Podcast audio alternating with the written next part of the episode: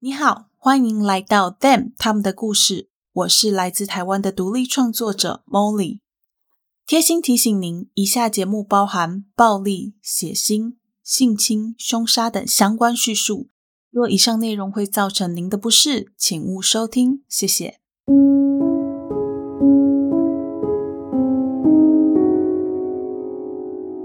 Hello，各位亲爱的 Bonus 们，大家好，欢迎回到 Them 他们的故事第三季。我是 Molly。那在节目开始之前呢，一样让我们先来感谢一下赞助名单。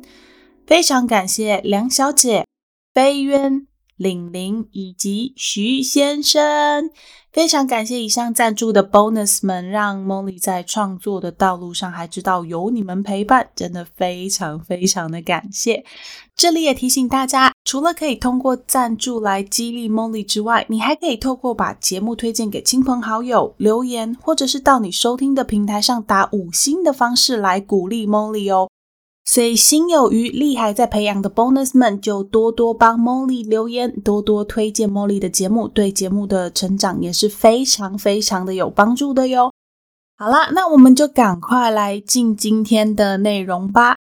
上一集里面呢，我们有说到被害人科林以及两位绑架犯卡麦隆和詹宁斯的过去。也有在前面的引文当中跟大家提到，其实后来卡麦隆是有以未婚夫的身份带着柯林回到自己的原生家庭。如果有追踪社群的 bonus 们，就会看到之前 Molly 在线动上面有发了一张卡麦隆跟柯林的照片。那张照片呢，就是在柯林回到家之后，由柯林的家人帮他们两个人拍下的。照片中的两个人看起来非常的亲密，那到底为什么绑架犯卡麦隆和科林的关系会演变至此？卡麦隆的太太詹宁斯又去了哪里？事情的经过为何？就让茉莉来细细的说给大家听吧。科林签下那一份奴隶契约以后，他被囚禁的生活并没有得到太大的改变。除了每天帮卡麦隆和詹宁斯做一些零碎的家事之外，科林每天依然有很长的时间会被关在那个狭小的箱子里面，而他被虐待的状况也从来都没有得到改善，甚至可以说是变本加厉。这样子的状况一直持续了两三个星期，那是第一次科林正式被卡麦隆侵犯。在那之前，因为詹宁斯和卡麦隆先前达成的协议，所以卡麦隆自己本身从来都没有用自己的性器官真真正正的去侵犯过科林。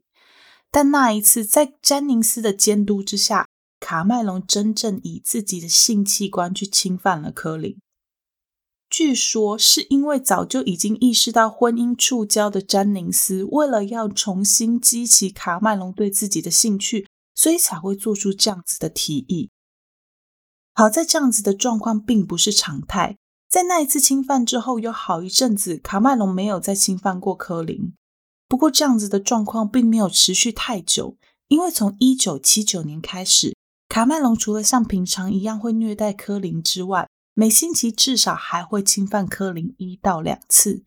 但詹宁斯全都被蒙在鼓里。此时此刻的科林几乎已经快要到了崩溃的边缘，但是他却什么都不能做。时间过得很快，一九七八年四月份的某一天，卡麦隆一如往常的进入到了地下室，他解开了科林身上所有的束缚，然后将他带到了另一个民宅里面。这处民宅并不是一间真正的民宅，而是一间移动式的车屋。因为卡麦隆原本住的那个地方是租来的，房东时不时就会要来检查拜访。卡麦隆怕科林被关在地下室的事情曝光，于是便买下了这个地点和比较便宜的移动式房屋，方便他可以继续毫无顾忌的囚禁科林。卡麦隆在他们的新家里面为自己和詹宁斯的床做了一个架高的台子，台子的下方正是科林木箱的位置。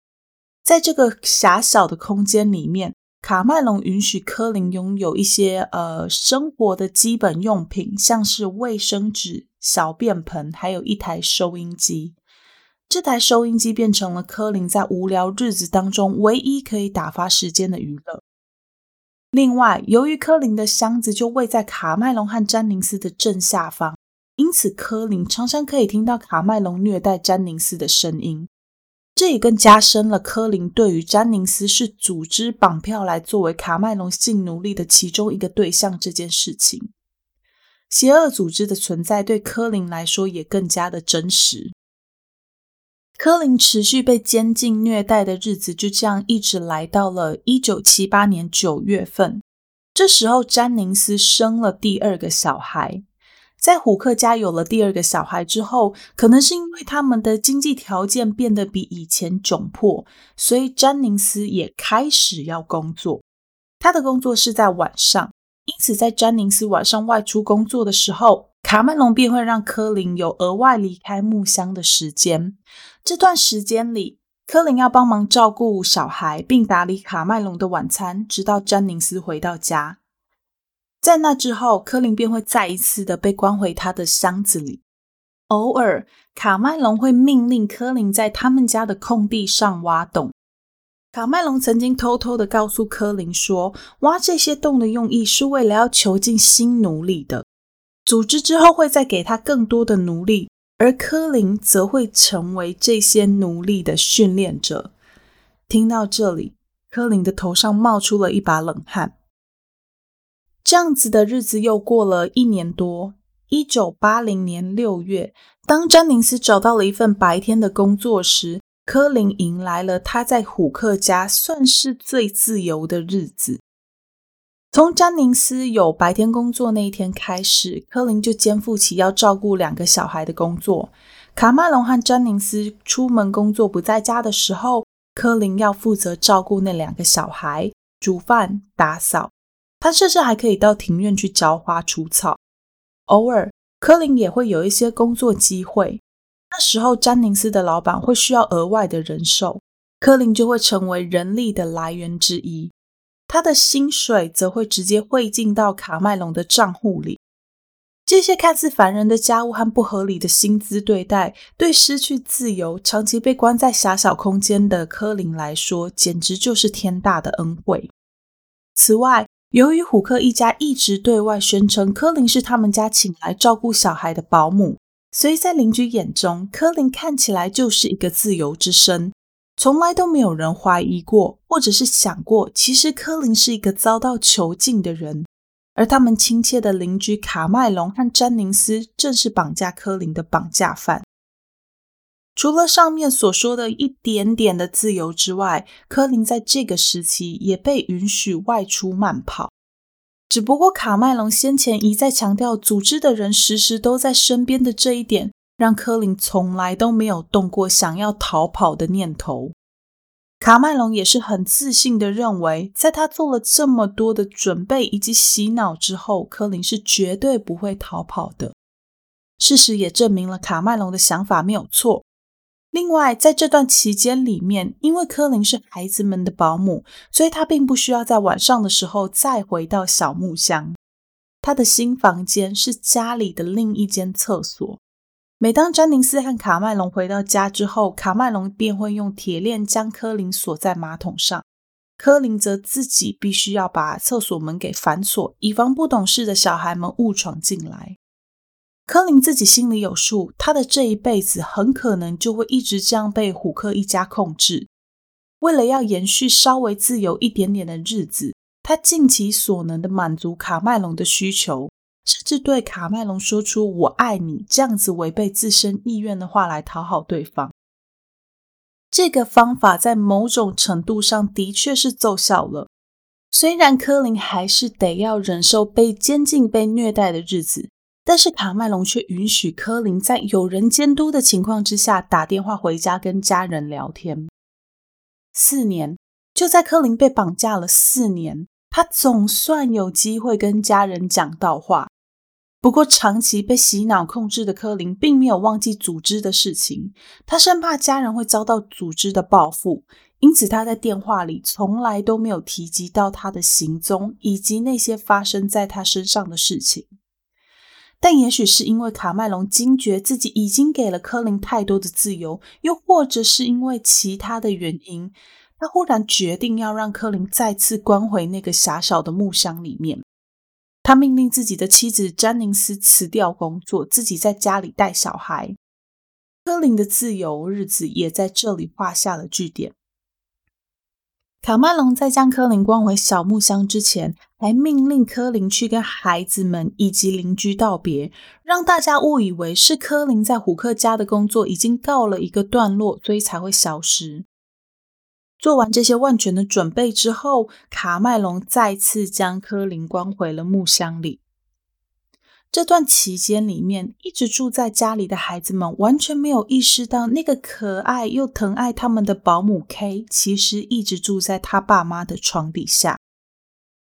被关回木箱后，大概一个月，由于实在受不了思念家人的痛苦，柯林鼓起勇气向卡麦隆提起回家的要求。卡麦隆于是给了柯林一把枪，要柯林将枪塞到嘴里面，并扣下扳机。他告诉柯林说。这是一个测试，枪里也许有子弹，也许没有，这只能看你的运气了。你要么扣下扳机来证明你对我的忠诚，要么放弃一个可以回家的机会。柯林这时候就想：我一个人在这里遭受到这么多的痛苦和虐待，如果不能回家看看家人的话，那我还倒不如死了算了。想着想着，柯林牙一咬，扣下了扳机，枪里没有子弹。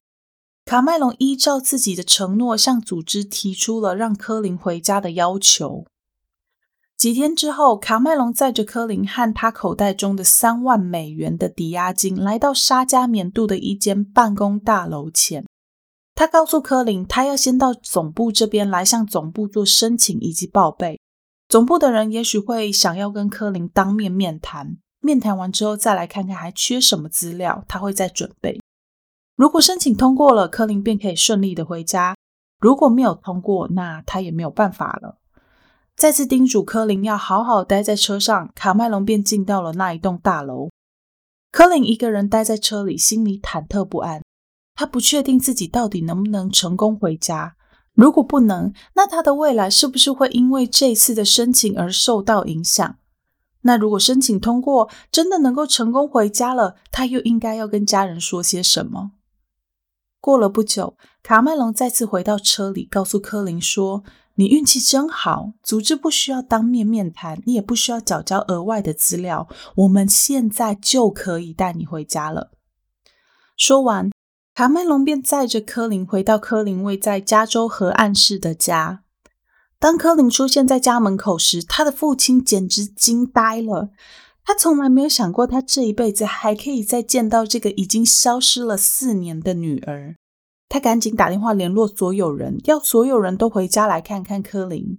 这些人包含柯林的亲生母亲，也就是他父亲的前妻，以及父亲现任妻子，也就是柯林的继母。所有的人都冲回家，就为了要看看这个失踪多年的柯林。接着场景就回到我们上一集所诉说的柯林回家的场景。大家对于柯林突如其来的出现都感到非常的震惊，非常的尴尬。在这一段时间里面，虽然柯林会不定期的打电话回家，聊天的内容也几乎就是他们平常会跟柯林聊的内容，但是他们的心中仍有很大的疑惑，认为如果柯林真的没事的话，为什么不回家呢？还有电话那头的人到底是不是柯林，根本没有人敢确定。但现在柯林毫发无伤的回家了，除了人有点消瘦之外，外观上看起来一切正常。他们后来便推测出了一个结论，那就是也许柯林他加入了一个邪教或者是异端，因为他的行踪被这个邪教或组织给控制了，所以他才没有办法随行自如的回家。不过，他们当下并没有真正的去验证这个想法，只是很小心翼翼的在跟柯林聊天。对于那些柯林不愿意回答的问题，他们也没有继续追问，因为他们心里相信柯林现在跟未婚夫麦克过得很幸福，即使在场的每一个人都不喜欢麦克。不过，所有人都真心希望柯林可以幸福快乐。卡麦隆送柯林到家之后就离开了，他并没有跟着柯林一起进到对方家。不过他却大胆的让柯林独自在家过夜，因为他坚信自己对柯林的洗脑已经非常彻底，柯林也完完全全的臣服在于他的脚底下。要说柯林会逃跑，或者是要说出什么对自己不利的话，那根本就不可能。隔天，卡麦隆在大家都毫无预警的情况之下来接柯林。柯林临走之前，家人还帮他跟他的未婚夫麦克，也就是卡麦隆拍了一张照片。照片上的两个人笑得很开心，就像一对真正的情侣一样。从那之后，又过了好几年，柯林再也没有和家人联络。在那之后。一九八一年三月中到一九八四年五月，大部分柯林的时间都是一直待在木箱里面。卡麦隆也只有在要让柯林吃饭、清理木箱环境，或者是自己有需要的时候，才会让柯林离开木箱。而且在这一段期间里，卡麦隆并没有忘记要继续对柯林灌输组织的意志和想法。他不断的向柯林强调说，组织的人随时都在他们的身边，他们可能是邻居，可能是警察，可能是任何人。他还告诉柯林说，组织派人二十四小时监控了这栋屋子所有的出入口，以及他们家的每一个家人。当然，组织也有监听他们家的电话，所以如果柯林想要逃跑，或者是透过电话报警的话，组织便会在第一时间知道，并且。会立即的将他抓回，然后杀了他的家人。在卡麦隆每天这样的洗脑和威胁之下，柯林不但相信了这个组织真的存在，他害怕组织的程度甚至远远大于卡麦隆。不过，就在这段卡麦隆自以为控制良好的期间，发生了一些插曲，改变了后续的发展。首先是在一九八二年四月份的时候，詹宁斯的膝盖因为手术，所以需要待在医院几天。就在这段期间，因为没有詹宁斯的监控，卡麦隆多次侵犯科林得逞。这件事情后来被詹宁斯发现，他深深的觉得自己被背叛，同时他再也没有办法忽略自己在这段婚姻当中的不愉快感受。他将所有的精神寄托转向了宗教。他开始会读圣经，然后去教会。在詹宁斯开始将自己的精神寄托转借到信仰上面的时候，卡麦隆也不忘记要利用圣经的内容来合理化自己出格的行为。他利用圣经当中有关亚伯拉罕妻子萨拉将自己的女仆夏甲献给丈夫亚伯拉罕的这个桥段来合理化自己所做的一切。这样子的说法自然是让詹宁斯觉得很不可思议，也感到非常的无助。她没有想到自己的丈夫居然会这样明目张胆的扭曲圣经里的内容。但即便知道卡麦隆对于圣经的曲解，詹宁斯还是仍然相信着圣经上所说的：如果她自己不愿意顺从她丈夫的约束和话语，那么她死后便会下到地狱里。这件事情，这样子的日子不知道过了多久，卡麦隆向詹宁斯提起他想要再拥有其他奴隶的事情。这也提醒了詹宁斯，当初卡麦隆在家里的土地上挖洞的用意，并不只是为了要让科林居住，而是为了要拥有更多像科林一样的性奴隶。詹宁斯听到之后，对这段婚姻感到更加的绝望，但是他并不能做什么，毕竟从他十六岁结婚之后，几乎就一直是仰赖卡麦隆过日子。此时此刻的他根本没有勇气离开卡麦隆。后来，他们为了要测试地下洞穴是不是真的管用，于是便把柯林关到那个地下室去。这中间也有因为其他的孩子不小心发现那个洞穴的存在而造成了一点恐慌。不过这件事情最终是无疾而终。小朋友们并没有问他们的家长有关这个洞穴的事情，也没有提及被关在洞穴里的柯林。柯林最后能够离开那个洞穴，是因为在一次的大雨过后，雨水灌进了洞穴，让那个地下洞穴淹水到再也不能住人的程度时，詹宁斯才将柯林带离开那里，让柯林住回他和卡麦隆床底下的那个木箱。一九八四年一月份，卡麦隆不知道为什么心血来潮，决定给科林更多的自由。他正式向孩子们宣布，他们的保姆 K 回来照顾他们了。孩子们都非常的开心，完全不知道这一段时间里面，其实他们的保姆 K 就一直跟他们住在同一间房子里。科林的生活回到了过去的样子，在他不需要跟孩子们接触的每个夜晚，他便会把自己反锁在厕所里。同一年五月，卡麦隆破天荒的允许柯林到外面去找工作，柯林也很顺利的就在距离他们家不远的地方找到了一份旅馆清洁人员的工作。他的表现非常好，很快的就从清洁人员一路做到了柜台服务人员。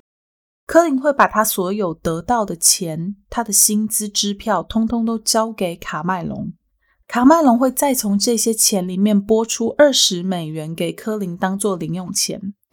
在卡麦隆给了科林这些自由，也彻底的洗脑詹宁斯，告诉詹宁斯说，如果他不顺从自己，那就是违反圣经里的教导，会下地狱。在完成这样子的洗脑之后，他便同时直接向两位女性宣布说，他将会轮流跟这两个女人发生关系。这对詹宁斯来说简直就是晴天霹雳。毕竟他一直都相信卡麦隆只有跟科林发生过两次关系。他不知道的是，其实卡麦隆已经多次趁着他不在或者是不注意的时候侵犯了科林，完完全全的违背他们之间一开始的约定。而科林更是不愿意这样子的事情发生，因为他知道詹宁斯绝对不敢反抗卡麦隆。这也就意味着，将来被卡麦隆侵犯这件事情将会变得更加理所当然。当然，他仍然什么都不能做，只能默默的接受这样子的事实。对卡麦隆，对这段婚姻几乎已经可以说是心灰意冷的詹宁斯，便将所有的精力都投入到宗教上面。这时候，他开始让科林跟着他一起到教会去。在科林也进到了教会之后，詹宁斯便向教会的牧师坦白他们家复杂的关系。是当下也非常直白的告诉詹宁斯说，他应该要报警，并且送科林回家。但是詹宁斯从来都没有这样做过。最终，这一切在一九八四年的八月九日全数瓦解。詹宁斯最终跑到科林工作的旅馆里，告诉科林，这几年有关卡麦隆所说的那些话全部都是谎言的这个事实，还有科林过去几年里所惧怕的那个事物，通通都是假的。柯林当下还觉得莫名其妙，开始问詹宁斯各种问题。包含詹宁斯膝盖上的伤、合约内容、坚持自己的那个组织等等等。詹宁斯告诉柯林说，他的膝盖伤是先天的问题，他本来就有长短脚，随着年纪的渐长，膝盖很理所当然的就会出现了问题，这跟组织的惩罚一点关系都没有。詹宁斯还承认了所有合约的内容以及那家公司根本就不存在。他会为卡麦隆背书，只是因为自己也长期以来受到卡麦隆的洗脑，才会那样做的。柯林当下感到非常的震惊，意识到原来这几年他完完全全的被卡麦隆骗得团团转。原本他大可以毫无顾忌的逃跑，于是当天两个女人便假装什么事都没有发生的回到了他们家。隔天。在卡麦隆离家出去工作之后，詹宁斯和科林便带着两个孩子一起跑到了詹宁斯父母的家。原本他们有讨论要不要报警把卡麦隆给抓起来，然后两个人找一个地方带着孩子们继续住在一起。不过这个提议被科林否决掉了，他不愿意再继续跟詹宁斯或者是卡麦隆有任何的瓜葛，所以科林打了一通电话，跟他父亲借了一百美元。柯林临走之前，詹宁斯祈求柯林原谅卡麦隆，还告诉柯林说，卡麦隆只是一时迷失，会悔改的，并且一再的强调，如果卡麦隆被送进了警局，那就真的没有人可以帮忙照顾小孩了。也许是基于对詹宁斯的一种感谢，柯林答应了詹宁斯，自己绝对不会去报警。柯林离开詹宁斯父母家到公车站的时候，他还特地打了一通电话给卡麦隆。告诉卡麦隆说自己要离开了，而且卡麦隆再也不能将自己留在身边，并且还告诉卡麦隆说，他知道公司的事情通通都是假的。没想到这时候卡麦隆的反应居然是开始哭求科林不要离开自己。好不容易得到解脱的科林当然没有因为卡麦隆这样子的哭求就决定留下，他顺利的回到自己在河岸市的家，而詹宁斯则选择跑回去跟卡麦隆继续生活在一起。回到家的科林向家人坦白在这七年当中发生的所有事情，全部的人都一副不可置信的样子。让人感到更加不可置信的是。当所有人都在劝科林去报警的时候，科林居然拒绝了。他告诉自己的家人说，他不可以违背他跟詹宁斯之间的约定。在那之后，科林因为太过害怕，每天都必须要跟着爸爸一起出去上班，不敢一个人待在家里。回到卡麦隆身边的詹宁斯完全不敢向对方坦诚自己就是这一切的始作俑者。他看着卡麦隆每天失魂落魄的样子，心里也非常的难过。他向卡麦隆提议，两个人可以一起烧掉那些证据。卡麦隆答应了，但是这时候的詹宁斯还是非常惧怕卡麦隆。他害怕卡麦隆会因为他把柯林放走，而将所有的怨气出在自己身上，甚至会杀了他。所以这时候，詹宁斯便暂时回到了娘家，跟父母住在一起。在当年的十一月初，詹宁斯回到了他跟卡麦隆的家，想要看看这段期间一起跟他上教会的卡麦隆是不是已经意识到自己的错误，把所有的物品都销毁了。但他非常难过的发现，卡麦隆并没有将这些东西都处理掉。于是詹宁斯便跑回教会，跟牧师诉说了这一切。这时候的牧师啊，才带着詹宁斯一起去报警，让一切曝光。除了科林的案件之外，詹宁斯也坦白了在科林之前的另一起凶杀案。詹宁斯告诉警方说，其实在这之前，他们就已经尝试要囚禁过另外一个女孩，但是这个女孩后来被卡麦隆给误杀。当时是因为他们在绑架那个女孩的时候还没有什么经验，卡麦隆当下决定要让尖叫的女孩闭嘴，因此割断了她的声带。当他们隔天再回到女孩所在的地下室，才发现女孩早就已经断了气。他们随即将这个女孩的遗体埋在某个森林里，两个人也很有默契的再也没有提到过这件事。警方刚开始听到这起凶杀案的时候，还半信半疑。觉得卡麦隆囚禁科林已经是一件够夸张的事情了，怎么可能还有杀人的记录呢？没想到，就在他们输入詹宁斯给的那个名字之后，还真的就有这个人的失踪通报。科林后来也有承认自己曾在囚禁他的那个地下室里面看过这个女孩的证件，不过他并没有看过女孩本人。警方后来依照詹宁斯所说的位置去找，却并没有找到这个女孩的遗体。所以，就算后来詹宁斯对这件事情的描述是极为的仔细，警方也碍于找不到尸体，无法将卡麦隆给定罪。这起案件就这样变成了一起冷案，直到现在还在官方的记录上。科林的案件在审判的过程当中出现了很大的争议，辩方的律师，也就是卡麦隆的律师，不断的质疑为什么科林明明获得了这么多自由的空间。应该要有很多逃跑的机会，为什么柯林却不逃跑呢？加上之前柯林为了要让自己的处境不要那么艰难，他亲口告诉卡麦隆自己是爱他的这件事情，还有他曾经写给卡麦隆的情书，全部都成为了法庭上律师用来为卡麦隆做辩护的借口。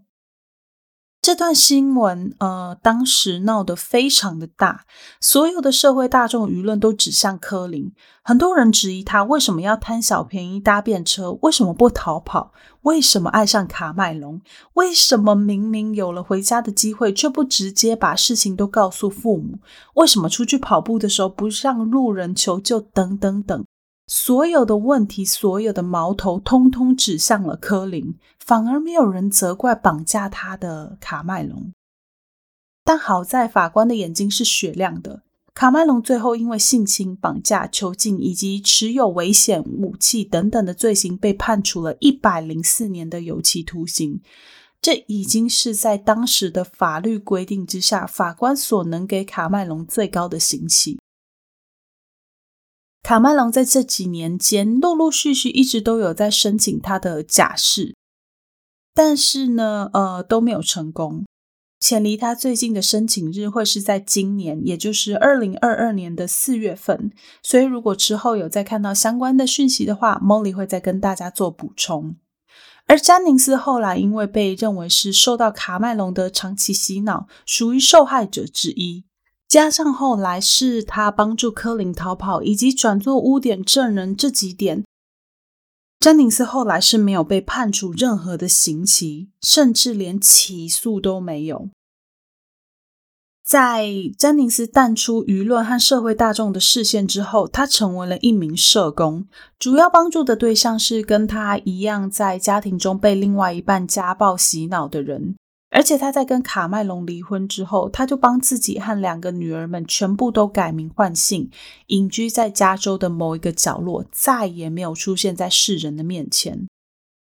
科林呢？科林则是因为长期被吊在天花板上，以及被关在狭小的空间里，他的背、脊椎和肩膀都出现了严重的损伤。虽然在这几年间，他已经经历过不少的手术。但是他在接下来的人生里面都必须要一直做复健和吃止痛药来维持他的身体正常运作。同时，因为长期缺乏维他命 D 的关系，科林在很年轻的时候就已经开始掉发。而长期处在黑夜的环境当中，科林视力退化的很严重。除了这些不可逆的伤痕之外，科林的身上还有许多因为火烧、电击和鞭打所留下来的疤痕。这些痕迹也会很残酷的陪着柯林一起继续走完他的人生。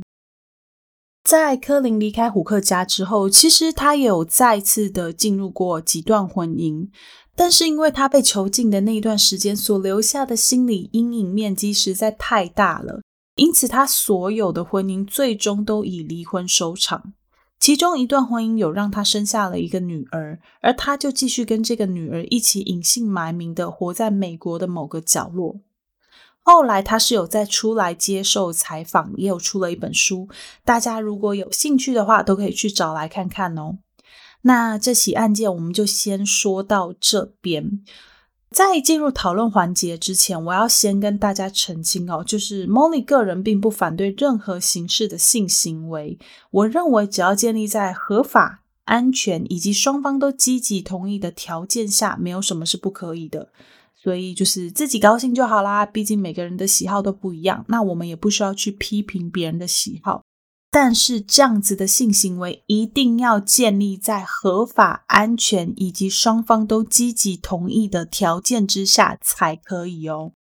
然后我也要提醒，不管是男生女生，如果你遇到另一半跟你说：“哎，如果你不怎样怎样，就是不爱我啊，我会跟你分手哦。”或是啊，你的另一半跟你说：“哎哎，别的男朋友或者是女朋友都怎样怎样，为什么你就不可以跟他们一样？”会常常说类似像这样子半恐吓、半威胁，让你不舒服话的这种伴侣啊，你真的要很慎重的考虑自己是不是还要跟对方继续在一起。因为像这样子的恐吓跟威胁，其实是一种情绪上和言语上的压迫跟暴力，也可以直接就说这是情绪勒索啦。不管你们有没有结婚，这都已经构成是家暴的要素喽。这算是两个小小的提醒吧。我们现在要开始进入我们讨论环节了。首先，在这一起案件里面啊，很多人就是当时的社会大众，他们都会去责怪柯林，说他为什么那么笨，不逃跑，为什么要听信卡麦隆所说的什么合约啊，还有组织公司这种很瞎的谎言。这是我们之前提到过责难被害者的部分。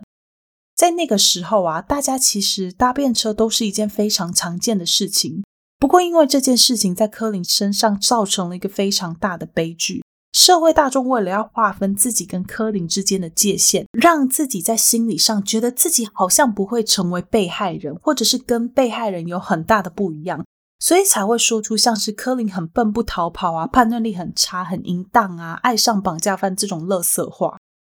提醒大家，就是因为生而为人，我们一定会有这样不当的反应。所以，当你意识到自己有这样子的想法的时候，一定要赶快暂停这样的想法，将自己这样的想法给收回，并且时时的提醒这样子的行为是不 OK 的。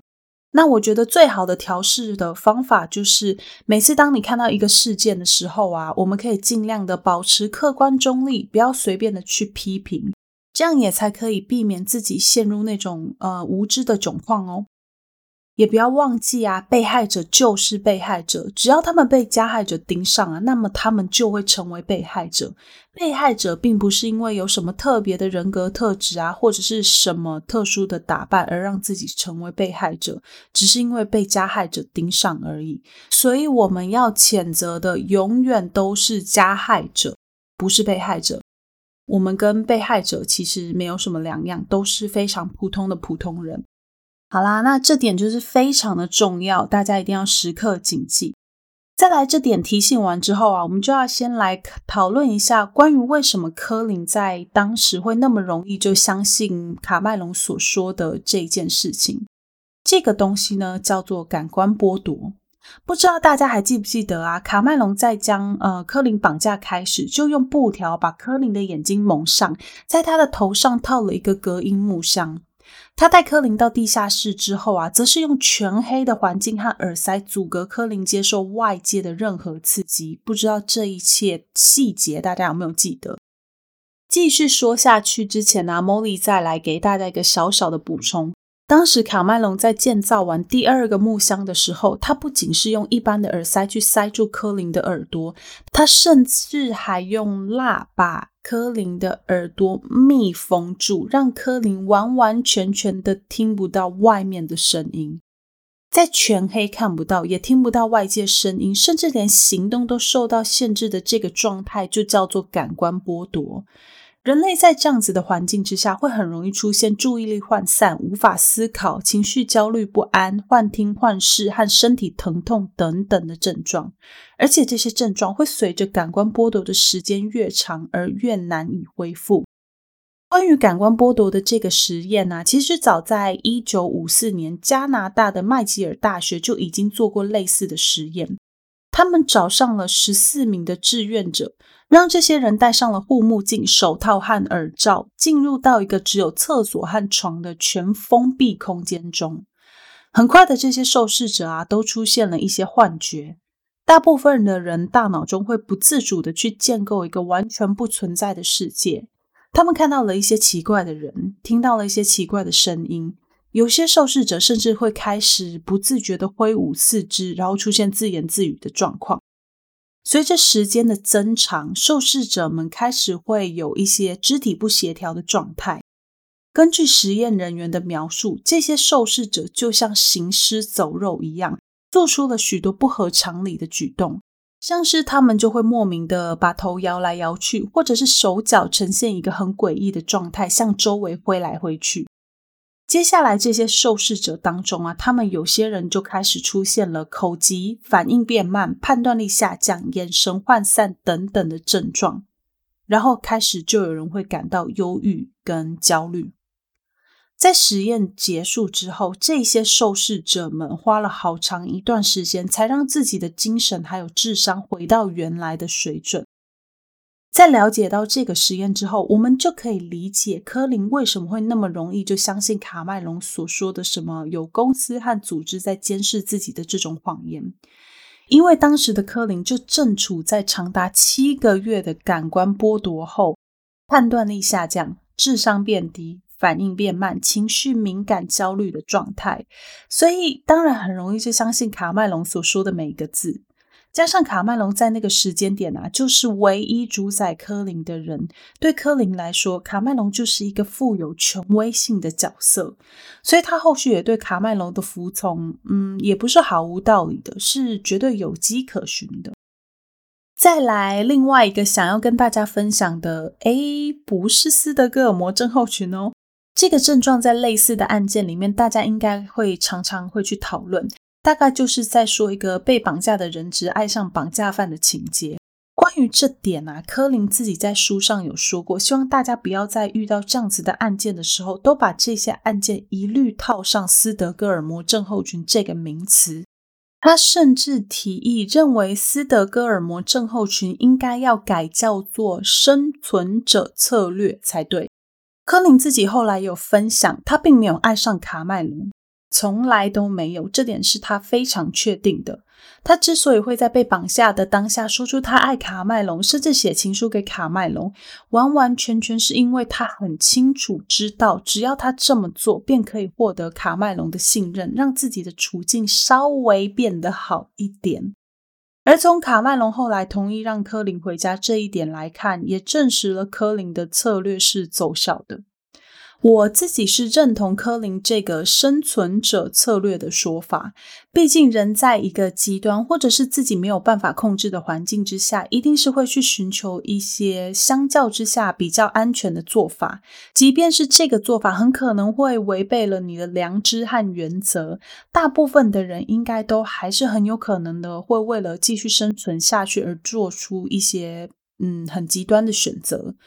而且，其实我觉得斯德哥尔摩这样的说法是有点可怕的。我不知道为什么我自己会一直觉得斯德哥尔摩这样的说法好像会去把绑架这件事情变得有一点点浪漫。不过，这样的想法只是我自己的想法啦，所以大家可以有不同的意见。那既然这样子的案件没有要讲斯德哥尔摩，那到底还可以讲什么呢？嗯，我们今天就来跟大家讲另外一个斯德哥尔摩的相反，叫做利马症候群。我们先简单的来介绍一下这个利马症候群的背景。利马其实是秘鲁的首都，在西元一九九六年十二月到一九九七年四月之间，有十四位反政府的武装革命分子到了当时位在秘鲁利马日本人大使馆。绑架挟持了四百多位日本大使馆的工作人员，这些人里面有外交官、军人以及一些当时在大使馆里面的公务人员。照道理说啊，这些被挟持的人应该要是武装分子拿来做谈判用的人质，但是没想到，就在接下来双方谈判的过程中，武装分子那一方啊，分批释放了很多的人质。对于剩下继续被囚禁的人质呢，也展现了许多照顾和关爱。武装分子开始允许他们手上的人质写信回家给自己的家人报平安，也允许这些人质的家人送一些医疗用品和食物，还有衣服给这些人质。后来呢，心理学家呢就这样子称这种绑匪对于被自己绑架来的人产生同理心的现象，称为利马症候群。截至目前为止，心理学家们都还不知道利马症候群之所以会发生的真正原因。他们推测可能的原因包含：绑匪本身比较善良，绑匪正在做的事情并不是出于他们的意愿，绑匪从人质身上看到了跟自己很相像的人格特质，或者是因为呃。人质本身配合度很高，让绑匪觉得很好操控，等等，这些都是让绑匪不知不觉就对被害人产生心理连结的可能性。但是真正的原因到现在还是没有人能够说得清楚。不过，我觉得很多类似的心理现象本来就不太能用一个概念去概括，因为人的情绪、行为和思考模式背后的成因本来就是很复杂的。我们不太可能只用一个概念或者是一个现象就去解释一个人本身的行为模式和心理状态。他们会归类出这些理论和分类，只是要方便专家在做治疗或者是分析的时候有一个方向可循，不代表呃被诊断出这些病症或者是出现这些现象的人就一定会照着那样的行为模式和症状。我们回头看看案件哦。当时在案件做审理的时候啊，心理学家们就有指出卡麦隆有立马症候群的现象。他们认为科林原本是卡麦隆囚禁的对象，也就是卡麦隆的人质，但卡麦隆后来却愿意让科林离开木箱，照顾小孩，出门慢跑，甚至可以上教堂、出门工作。这一切不符合绑架犯行为的背后，就是因为立马症候群。心理学家推测啊，可能是因为柯林在这段期间并没有表现出太强烈的反抗，或者是技巧性的对卡麦隆表达爱意。当然，也有可能是卡麦隆对于柯林的掌握非常有自信，种种原因加起来，便让卡麦隆决定给予柯林更多的自由，甚至最后还哭求对方不要走。好啦，那这个补充就到这边为止。今天呢，时间的关系，留言再延后一下下啦，拍写拍写。我知道很多人期待留言，好，那就拍写。茉莉之后会掌握一下时间哈。那下一集，茉莉要带大家回到澳洲来看一起因为歧视而造成的案件。这起案件在当年发生之后啊，因为社会观感和警方处理案件的态度，导致凶手没有在第一时间内就被逮捕，案件甚至差一点就用自杀来做结案，是一直拖到了二零二零年，呃，大概就是前两年，这起案件才有了新的进展。今年二零二二年，凶手在一月份的时候，终于承认了自己杀害了被害人。关于这一起专门针对同志朋友的案件，就等下一集 Molly 来细细的说给大家听喽。顺便提醒大家，如果你喜欢这档节目，可以透过叙述栏连接到我们的 FB、IG，也可以直接到平台上面直接搜寻 them 他们的故事，英文是 T H E M 加上中文他们的故事，就可以找到节目的社群平台喽。如果你心有余力有余的话，还可以小额赞助一下 Molly。如果心有余力还在培养的话，那么在社群和你收听的平台上留言加五星，特别是 Apple Podcast 和 Spotify 的五星评价，对节目的曝光度都是非常的重要的哦。那今天就谢谢大家的收听，我是 Molly，我们下集再见喽，拜拜。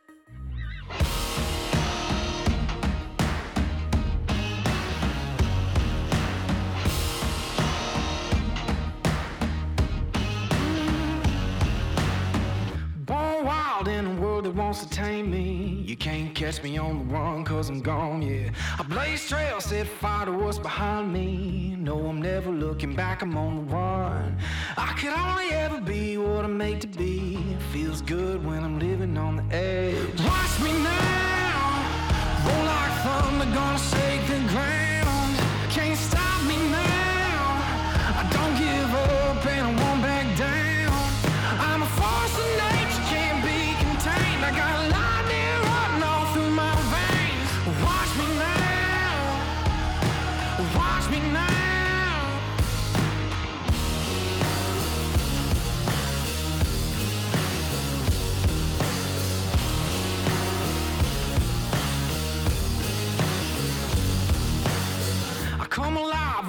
in the face of danger. Bring the pressure, but I'm gonna rise above, yeah. Bet the house and I'll take that wager. They say you know legend when you see one. Watch me now. I roll like thunder, gonna shake the ground.